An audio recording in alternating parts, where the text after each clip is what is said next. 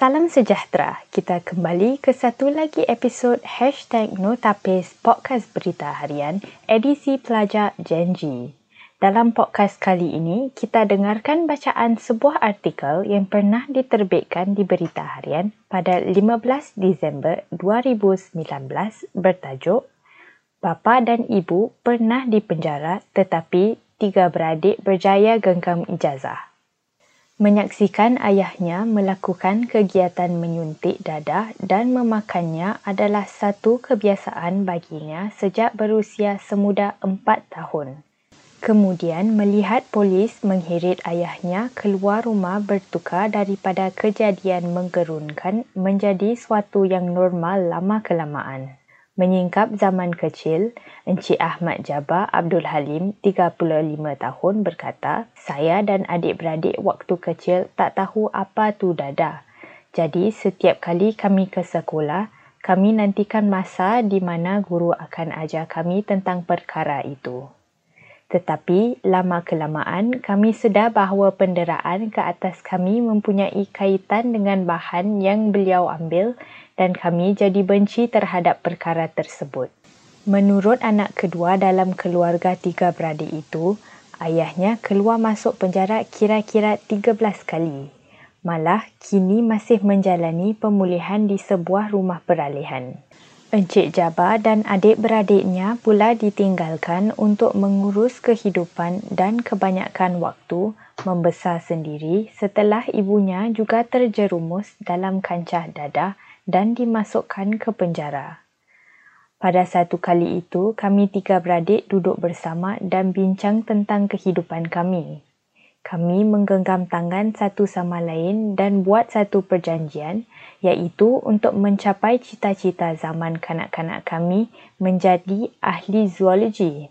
Setelah itu, kami bertiga azam belajar sungguh-sungguh, ujarnya sambil tertawa. Berbekalkan tekad, Encik Jabar dan adik-beradiknya berjaya menggenggam segulung ijazah daripada Universiti Nasional Singapura, NUS. Beliau kini seorang jurulatih program penggayaan, manakala abangnya mengurus syarikat pendidikan sendiri dan adik perempuannya seorang pekerja sosial. Berkongsi pengalaman menuju gerbang jaya pendidikan, graduan jurusan sains hayat itu berkata, perjalanannya itu memang penuh berliku. Kami tak pernah belajar di rumah, tapi di bawah blok, restoran makanan segera, sekolah.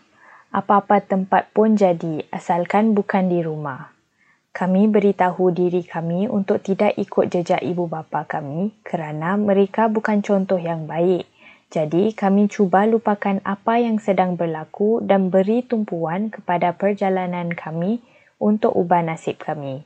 Kongsinya yang waktu itu menetap di rumah sewa 2 bilik di kawasan Henderson yang menurutnya ibarat ghetto. Dari segi keuangan pula, Encik Jabar kini sudah bergelar bapa seorang anak. Berkata, ia ibarat kais pagi makan pagi, kais petang makan petang. Selain bantuan keuangan sekolah, beliau juga mendapat bantuan dermahasiswa CDC antara lain.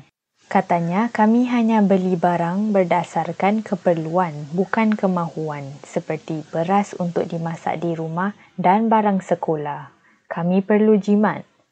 Dalam pada itu, beliau dan adik-beradik cuba jauhkan diri daripada kanak-kanak lain yang lebih bernasib baik berbanding mereka supaya tidak tertekan. Ketika Encik Jabar melangkah masuk alam universiti, beliau mendapat bantuan dana pendidikan Harun Gani HGEF di mana beliau terima sekitar $1,800 setiap tahun. Namun, lebih daripada itu, HGEF telah banyak memberinya sokongan moral dan ibarat keluarga. Katanya, ia memberi saya satu dorongan setiap kali saya rasa macam nak putus asa. Setiap kali menerima cek, ia sesuatu peringatan untuk saya terus berusaha untuk tuju ke garisan akhir.